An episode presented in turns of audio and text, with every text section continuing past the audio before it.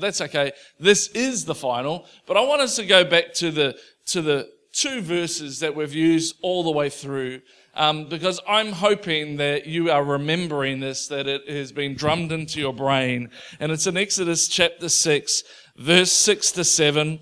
And um, whenever we get to the I wills, I want to hear I will. Yes? Good.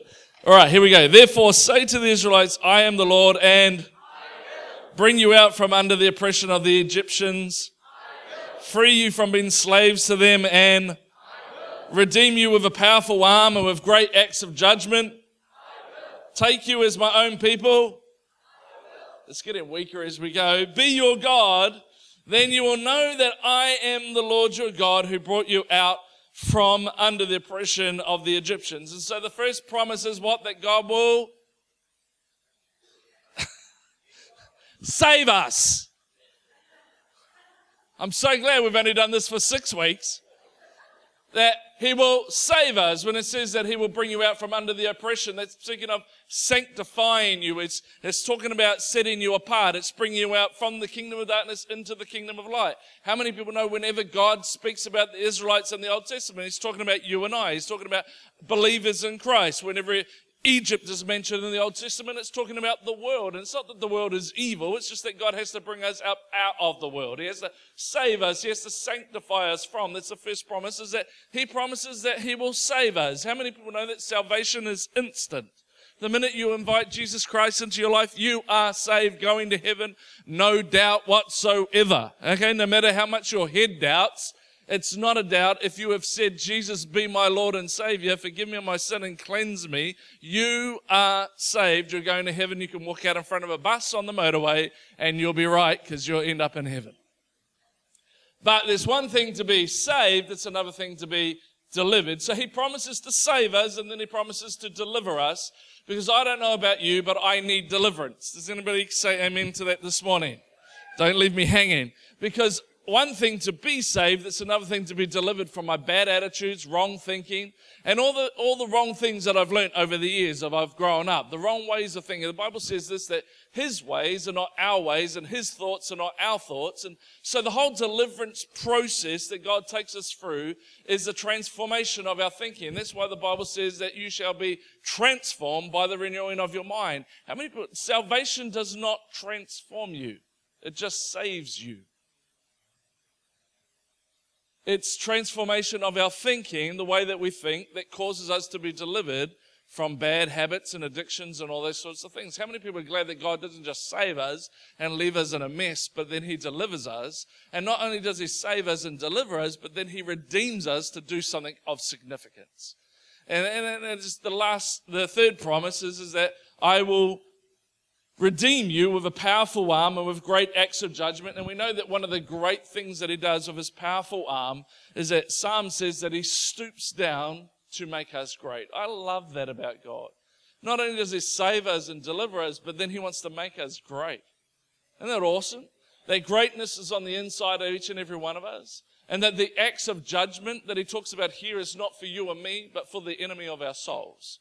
And I just love the fact that God, God just keeps on going. You know, He doesn't just save and He doesn't just deliver, but He wants to make us great and He's going to sort out the enemy of our souls whenever He comes against us. The Bible says this in Psalms. It says that He will quench or He will destroy every voice that rises up against us in judgment. It's so good to know that I can just get on with living my life. I can just get on with loving Him. That I can just get on with trying to be the best disciple that I can be. And He takes care of all the other business. I don't have to fight my battles. I don't have to justify my actions. He takes care of all of that. And my job is just to keep on pursuing Him because I'm redeemed for something great and I keep on going. And the last promise that we started to look at last week and we're going to finish this week is where He says that I, uh, you will be my people and I will be your God. And, and really what he's saying there is that people will realize because of my salvation, because of my deliverance, because I've redeemed you for something, that people are going to realize that you're mine. And not only that, but they're going to realize that I'm yours. It's, it's a two way street here. It's not just about we become him and his and he owns us now and, and now we have to walk around like a bunch of robots and do whatever he says. It's not just that. It's like they'll know that you're mine, but really cool thing is that they'll know that I'm yours, that I am for you and not against you, that I have great plans for you and a future and a hope and all those sorts of things. And, and we understand that really, as we looked through last week, the different things about what we need in our lives, from security to love to all those sorts of things, that one of the things that we need to know that we need the most to live a fulfilled life is we need to be able to help other people. And I think that's what Christ is all about. He did not come and die on the cross because he wanted to. He came and did it because it was best for us. And there's something that happens in our world where we become incredibly fulfilled. There's a fulfillment that happens in our lives, not only when we're saved, not only when we're delivered, not only when we're redeemed, but when we understand that now we can go and help others, that we can now go and, and, and help them to be saved delivered and redeemed. Can anybody say amen to that? It's, it's a need called transcendence where we do something that's outside of ourselves, beyond ourselves, beyond our ability, beyond all those things. And, and we know that, that that's a promise in scripture, isn't it? In, in Ephesians 3.20 it says, now to him, who's him? God, who is able to do immeasurably more than we can ask or imagine according to his power that's at work within us. And so the scripture is really this transcendent need that we have to do something beyond ourselves, bigger than we could imagine, bigger than we could think, bigger than we could ever dream of, that it is possible because of His power that's at work in us. The biggest problem we have is, is that we think that the dreams that we have and the vision that we have or the desires of our heart that we have to do things, we think it's not possible because we forget that it's about His power, not our power. Remember this, the scripture says this, it's not by might, but by my spirit, says the Lord. So it's not about how, what I can do, it's about what he can do, and it's about his power within me. How many people know his power is limitless? Come on. His power is limitless. His power does not have stumbling blocks. His power does not have walls that get in the way. His power does not have difficulties that can't be overcome. His power does not have health issues that stops it. His power does not have financial issues that restrict it. His power does not have relational problems that cause a derailment of my vision. His power that's at work within me. It's dependent on His power. It's not dependent on my power. So therefore I'm free to dream. I'm free to dream beyond limits. I'm free to have crazy ideas, which everybody else thinks is stupid because it's not reliant on my power, it's reliant on His power that works in us. And so, how do we get the power of God working in us? How do we get this power of God working in us? By simply obeying what He tells us to do. So, obedience is the key to releasing God's presence in our lives.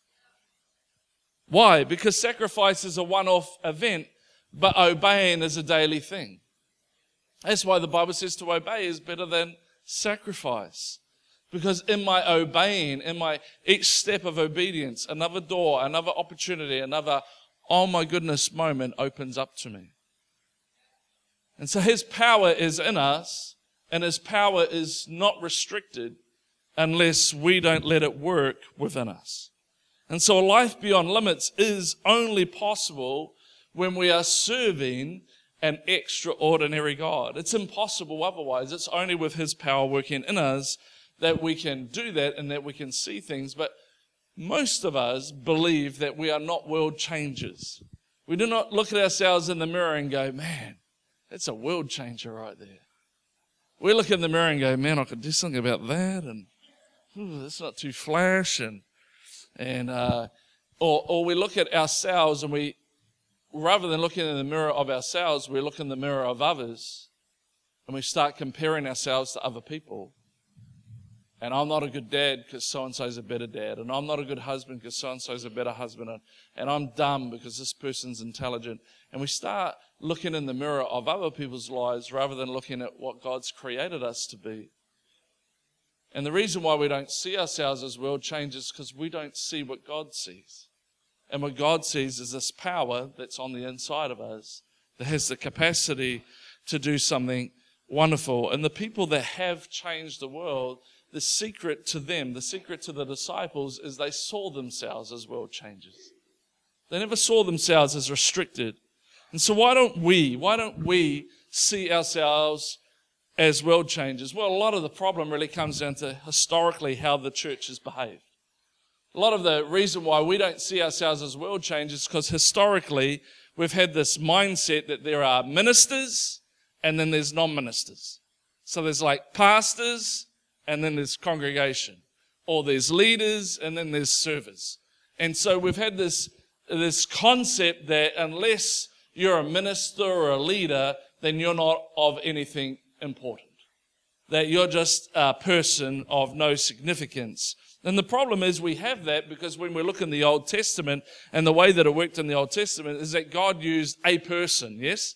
A lot of the time. It was a prophet, or it was a high priest, or it was Moses, or it was Aaron, or it was Joshua. It was, it was, always an individual or a person that God seemed to use in the Old Testament to bring about his plans and his purposes. And so everything rose or fall on the one person. And, and we kind of look at that now and we kind of think, oh man, that's, that's how it works. And that's how a lot of people think. As I hear people say things, well, I'm not a pastor and I'm not a, you know, we invite them to team night. Well, I'm not a leader. Yeah, you are a leader. The Bible says that you're the head and not the tail. Le- leadership is not about your position. Leadership is about your mindset. You're a leader in your home. If you're a parent, you're leading your children. Come on. You're a leader in your workplace. We're, we're all leaders. And, but we, we've unfortunately, and because of, because of New Testament and because of the way the church historically has operated, we think that there's just special people that have special assignments and the rest of us are just here to make up the numbers. And the crazy thing is, is that when Jesus turned up in the New Testament, that all changed. That mindset completely changed because Jesus started saying things to ordinary people like, you are the light of the world. He started saying to ordinary people that you will receive power when the Holy Spirit comes upon you and you will be my witnesses throughout the entire earth. And so Jesus comes along and he makes it really, really clear that God wants his power in every single person's life. That it's not just up to special individuals or prophets or priests, but he starts transitioning the whole way of how we do Christianity to saying every single person has the power of God on the inside of them. Every single person has the Holy Spirit power. Every single person has that power that does the unimaginable, the impossible, the unbelievable. Every single person. He, he changed the rules when he came along. And friend, this was before he died on the cross, before the new covenant. He just overrode something that just wasn't quite right.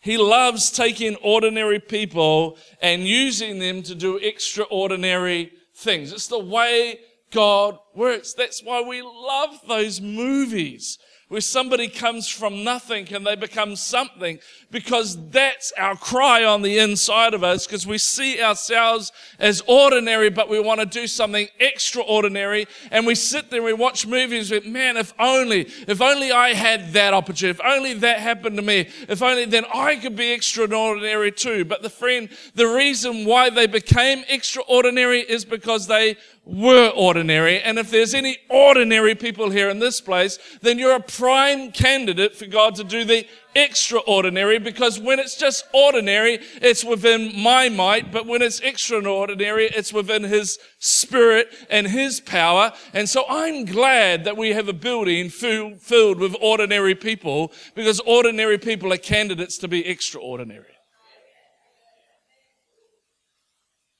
What if thought some of you would be more excited about that. Are there any ordinary people in the place? If you're ordinary, you qualify. You qualify to be chosen. See, the Bible says this that many are called, but few are chosen. In other words, every single one of us is called to be extraordinary, but few are chosen. Why are few chosen? Because few ever put their hand up to be it. So Jesus says, Who can I send? Who can I send? And Isaiah said, Oh, send me. It's not that there was a lack of people. It's just a lack of volunteers. So the problem of the historic church is this, is that we worked out over a period of time historically as a church that, that we could actually employ people. And we could pay people to be pastors and leaders and, and they could run around and do everything. It's gone quiet now. They could do all the visiting and they could do all the praying and they could do everything. And slowly but surely, the church sat passively on the sidelines and watched those that are paid to do the work of the ministry. Historically, The church, the people have learned that they can be part of a church without any real sacrifice or personal commitment to the well being of the church community. And that's why we have people sporadic in their attendance, sporadic in their giving, because it's somebody else's problem, not mine, because I can just sit back and attend on a Sunday and tick my box because that makes me a Christian, which it doesn't. But I don't have to commit anything more to this thing. Yet this is a family. And I wonder how your family would be at home if you treated it with the same attitude you treated this. I wonder how your marriage would be if you just ticked the boxes. I wonder if your children would love you if you just did the bare minimum. You see, the thing is, is this, friend, can I say this this morning? God help us if whether the vision of this place comes to pass or not is based on the people that work in that office. Because I'm one of them for starters, and that's not good. I can't really criticize the next two. Gina and uh, uh, Andrea are amazing. But if it's just reliant on two and a half people to do it, friend, we're in trouble. You know, I, quite often I get introduced to people introduce me, you know, to other people as this, this, this is Craig. He pastors our church. This is Craig. He pastors our church. Can I say to you this morning, as I thought about that this week, I thought, you know what? No, I don't. I'm not the pastor of your church. You're the pastor of your church. Come on. You're the pastor of your church. I'm, I'm not the church's pastor. My job is to train you to do the work. Ephesians 4 11, verse 12 says this Now, these are the gifts Christ gave to the church the apostles, the prophets, the evangelists, and the pastors and teachers. And their responsibility is to equip God's people to do His work and build up the church, the body of Christ. So guess what? My job is to equip you. It's your job to do the work. The paid staff are not there to do all the work. They're there to equip the body to do the work. You're the pastors, you're the leaders, you're the people that are changing your workplaces, your schools, your community. You're the one that are transforming your neighbors. My job, our job is, is our responsibility, the scripture puts it, is to equip you so that you can do that. And if we're not equipping you to do that, then go to a church that is because we're failing you. Glad nobody got up and left right then. That's really awesome. But that's the role. That's the, it's a gift. The, the apostles, the evangelists, the prophets, the pastors, and the teachers are gifts that God gives to the church to equip the church to actually do the work. And nowhere in scripture whatsoever is there biblically whatsoever the traditional mindset that we have of paid staff and everybody else. It's just not in the Bible. Now, I'm not saying that we should stop paying staff because they're not in trouble. We need some people to do those things, yes? But that doesn't mean that it negates the responsibility of what our ministry is. It just says that that's their, what they've been called to do, but I've got something to do too. But I'll tell you what, there's a whole lot of biblical evidence that God wants all of his children to serve as his ambassadors. In fact, he calls us his ambassadors. You know what an ambassador does? An ambassador represents a country. And when that ambassador speaks, not only does it speak on behalf of the country, but it speaks with the backing of the country. And he's called every single one of us to be his ambassadors, which means that we represent the kingdom of heaven. And when we speak, we speak on its behalf and all of heaven backs us. Not the paid staff, you. Every single one of you, every single person sitting in a seat this morning, including myself, are an ambassador of Christ. And it's my job to represent the kingdom, to speak the kingdom, and all of the kingdom is behind me. So when it says that while I was sick, you visited me, when I was um, poor, you clothed me. When I was hungry, you fed me. And, and they go, when do we do this, Lord? And he says, what you did for the least of these, you did for me. Who did that? People did it, not the pastors, not the apostles, not the prophets. I'm not saying that it immunes us from having to do any of that, but I'm trying to tell you that when Christ looks down and he sees that you made a meal for somebody who was struggling, you didn't make a meal for them, you made a meal for him. When you see somebody who, whose kids just don't have shoes because they're poor and you buy shoes for them, you haven't brought shoes for the children, you bought shoes for Jesus. Come on, you got to get this on the inside of you and understand that you are his representative. Every single one of us. One sets a flight to a thousand, two, ten thousand. Imagine what 200 could do. Come on. This is what it's all about. This is why we are world changers because clearly, biblically, every single one of us has been called to change the world. 1 Peter 2 9 says this, but you are my chosen people, a royal priesthood, a holy nation. There's no such thing as high priests anymore or special people anymore. We're all in the priesthood of believers. We're all a holy nation. We've all been chosen of God to do something. God's special possession, you, my, me, the person beside you, God's special possession that you might declare the praises of Him who called you out of darkness and into His wonderful light. Isn't that awesome that every single one of us has been called to be ministers, to serve, to do something for the kingdom? And just because I'm a pastor, my connection to God is no better than your connection to God. I don't get extra privileges. Be nice, but I don't. You know, I have some people, some, uh, you know, they, they text out and they ask for prayer because they're going for a job or whatever. And I always pray when people ask me to do that. And I just text back, yep, we'll do, no problem. And someone texts me, it just seems to always feel better when you know the pastor's praying. And I, and I went back and said, mate, my prayers are no more powerful than your prayers. Maybe I shouldn't, I didn't say this, but I thought about it. Maybe I shouldn't pray so that you can see that God works for you just as much as if I did it. I've had people come to me and say, Man, I, I got demonic visitations coming during the night, visiting in my bedroom and trying to choke me. You need to come and pray for my house. I said, No, you pray for your house. You tell it to go. But, but, but, but, but, but. Hold on. The same power that raised Christ from the dead lives and abides within you. It doesn't say the same power that raised Christ from the dead lives and abides in pastors, apostles, prophets, evangelists, teachers, and everybody else. You don't have anything. Come on. Those who call upon the name of the Lord shall be saved. Or is it when pastors call upon the name of the Lord, you'll be saved? You have to understand that we are all ministers. We're all called to this. Your connection to God is, is just, in fact, some of you probably got a better connection to God than I have. Just because I get up here and preach every Sunday doesn't mean that I have it all together. Please don't ever think that. I lose it with my kids too. They'll even tell you if I hit my thumb with a hammer, sometimes there's some words that come out of my mouth that I have to repent of later. I struggle with things. Uh, I'm not nobody that gets on a pulpit is perfect. It's just that that's what they're called to do. But what are you called to do?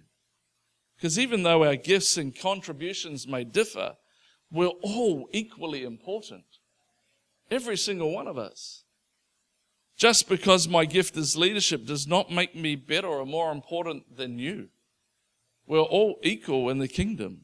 1 Peter 4:10 says this, God has given each of you a gift from his great variety of spiritual gifts. And then what does he say? Use them well. What? To serve one another.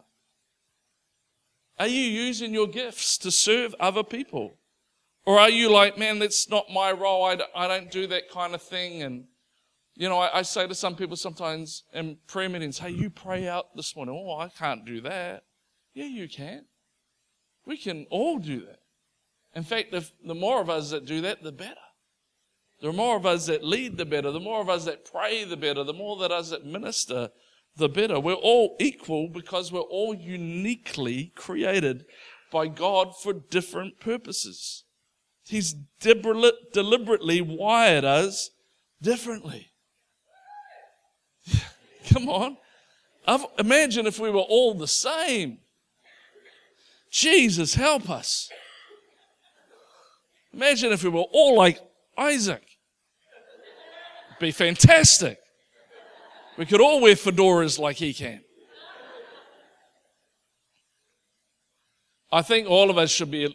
I, I, think there's one gift that God should really give all of us, don't you believe? The ability to play the guitar like Rob, the bass like Phil, the drums like Ben, the keys like the young girls. I, th- I think God's selfish that He doesn't share that with us. But you know what? If you hear nothing else this morning, hear this. You are not one in a million. You're one of a kind. You're not one in a million. You're one of a kind. We don't need another Dave Morgan. We already have one. And Gina would be really confused if there was two. We don't need another Jolene. We already have one. We don't need another Chris Botha. We already have one. We don't need another John Tana. We already have one. We do need him to catch us more fish when he goes fishing, to share with the family, the fun out. But we don't need another John Tana. We don't need another one. We don't need another Rachel. We already got a Rachel.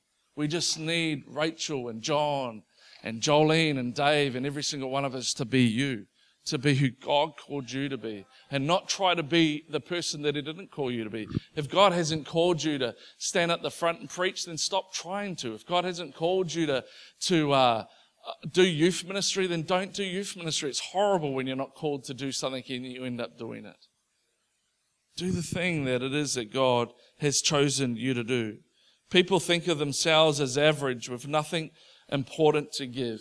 Most of us do. We, most of us think that we're, we're average or we look at our faults and our failings and we think, how could God use that? What doesn't help is that the devil reinforces this thinking with thoughts in your head of you don't matter and you're not special and you aren't important. That's why the Bible says this in Philippians when you think, think on these things, things which are good and pleasing. And, you know, Trinity shared last night with the ladies that for every negative word that goes into your brain, five positive words have to be said just to counteract the effect that that one negative word has. That's science, science. It's not, don't think it's airy fairy, it's science. When a negative word is spoken, it triggers different things in your brain and causes fear or all sorts of thought processes to begin. And it takes five positive words just to nullify the effect of the one word, let alone get you going back in the right direction. It's really, really important, friend, that we stop thinking on these things where we think we don't matter and we're not special and we aren't important. And, and, and the problem in the church is that if you go around telling people how awesome you are, everyone thinks that you're that you need to be humbled. But if you go around telling how everyone how awesome you are because that's the way that God made you and you're awesome because He's asked you to do this, that's not humility. That's called, that's called walking out what God has called you to do. That's why I love the Apostle Paul so much because he starts off most of his epistles with Paul, an apostle called by God, not by man. Yeah, he's, he, he's not ashamed to say, This is what I've been called to do. And I don't really care if you don't like it or not because it's not you that chose me, it's Him that chose me. I, that's not arrogance, that's just understanding our gifting.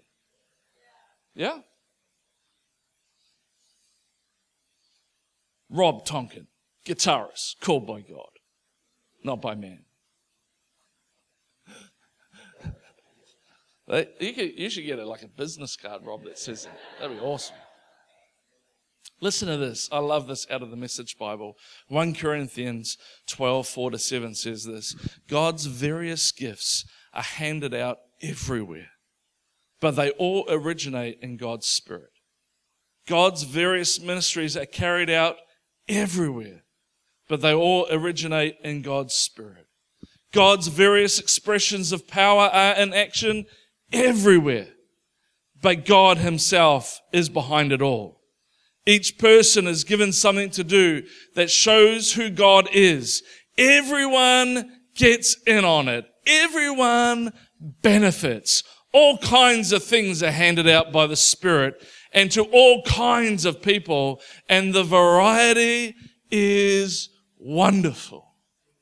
Isn't that awesome? I love this bit here where it says, everyone gets in on it. Everyone benefits. You see, I benefit when you are, when Ken Tonkin is the Ken Tonkin that God called him to be. I benefit. He benefits, but I benefit. When you, you become the person that God's called you to be, we benefit. Why? Because the Bible teaches that we're all linked. We're all one in the body of Christ. What happens in your world affects my world. That's why it says we mourn with those who mourn, we rejoice with those who rejoice. Too much in the church, we, we mourn when somebody's rejoicing and rejoice when somebody's mourning. You know what I mean? Somebody successfully, something happens and they get a new car or a new house or a new boat and and instead of celebrating with them, we complain about how we never get God ever does anything for us. And then when something bad happens to that person, we rejoice because it makes us feel better. Come on, I've just been real this morning. I can't wait. I've said this tons of times in the life of our church, but I can't wait till the day somebody in our church becomes a millionaire and we get them at the front to share how they made their first million. And what we give is a standing ovation and not criticism. Because that's what God's called. Maybe that God's called them to be an entrepreneur and a businessman, to make copious amounts of money. What? For the kingdom of God, so that orphans can be fed and solemn mums can be taken care of. And these kids in Syria don't have to suffer the way that they are. The church is the answer to the world, but the church only works when everybody gets in on it because then everybody benefits from it. We need to embrace our uniqueness and our giftedness. Don't try and be me, please. I'm terrible. Don't try and be somebody else. Be you. Be you. Don't try and be Claire because when she says a pun, it's kind of funny, but when you say it, it just doesn't work. You see, the ultimate goal for me, for you, and the ultimate goal that should be for you is to be able to stand up one day and say, you know what? I was made for this. I was born for this. This is my jam. This is what I do. This is who I am. That's the ultimate goal. And you know what? It's never too late. Oh, it's too late for me. It's never too late for you. It wasn't too late for Abraham and Sarah. It's never too late for you. Oh, I've messed up too big. It's all too complicated. Don't believe any of that lie because God specializes in taking our failures and turning them into gifts that He can use. Who better to talk to parents that are going through struggles with their children than somebody who's gone through struggles with their children? Come on. Who better to talk to someone who's come out of an abusive relationship than somebody who's been for an abusive relationship?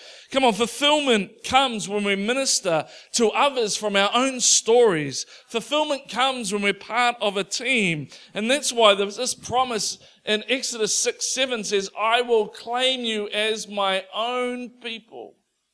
My own people together. He never promised to make you a fulfilled person in isolation. He promises to make you part of a family, and in that comes the fulfillment. And He is our own example, and that there's Father, Son, and Holy Spirit. Even God lives in communion, and He wants us to live in communion also. True fulfillment comes not when we're alone, it only comes when we're with people doing something of significance, doing something that changes the world, working together. And I believe as I finish on this this morning. There are three things that every single one of us really wants in our world. And the first thing is this everyone wants to make a contribution.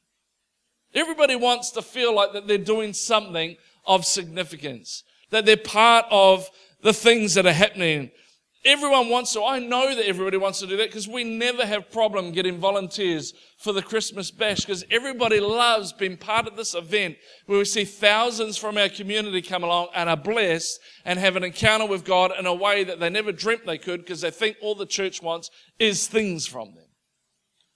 And we never have problem. In fact, the most sought after area is the hot chips area. It's almost like there's become a, an addiction to that area by certain people. It's like, it's mine. It's precious.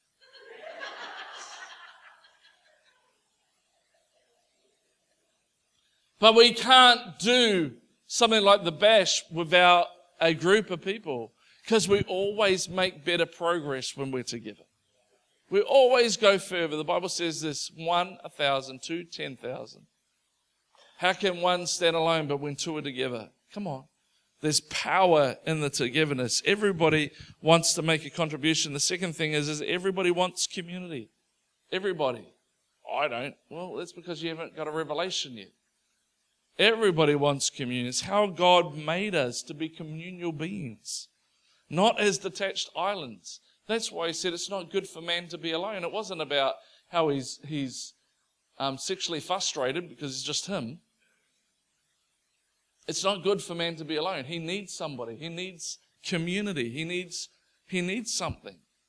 And the crazy thing is he wasn't alone because he had God. He used to walk with him in the garden.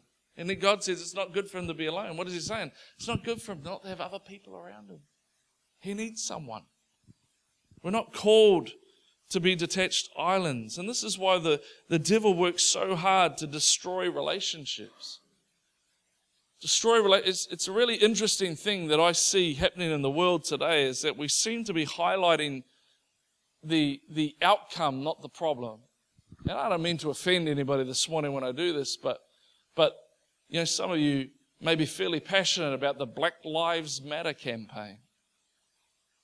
You know what? The crazy thing is, this has all come about by this perception, and in some cases it has been, but this perception that white cops just go around shooting black people, and so black lives matter. I'll tell you what's even scarier than that is that 70, 75% of murders in America is black on black, not white on black. But why, why, why do we have this problem in the first place? Is it not black lives matter? I want to tell you families matter. Uh, the reason why they have that problem in America, the reason why we have the problem we have here is not because kids are out of control, it's because families are broken.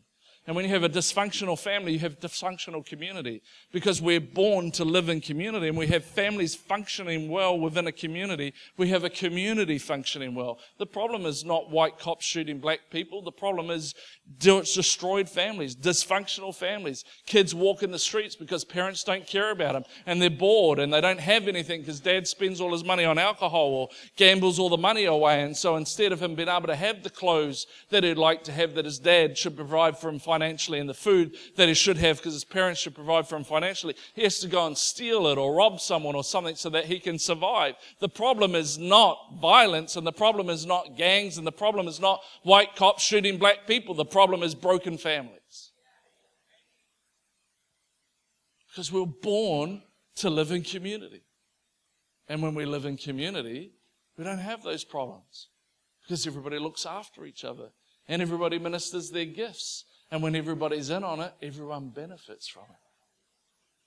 Third thing is that everybody wants a celebration. Everybody, who loves a party?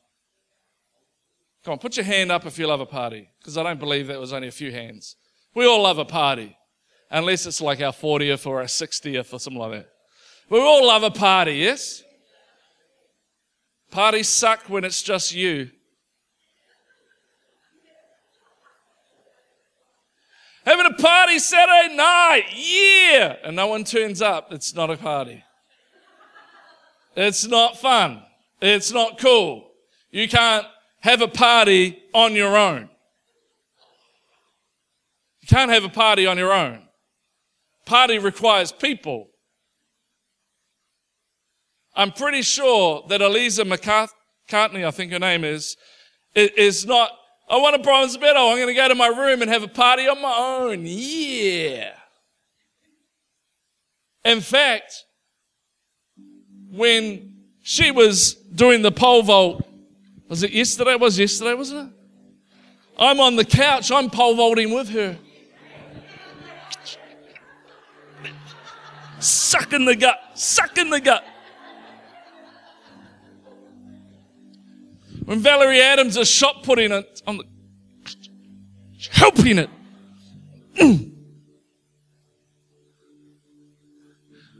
I don't even know Eliza McCartney.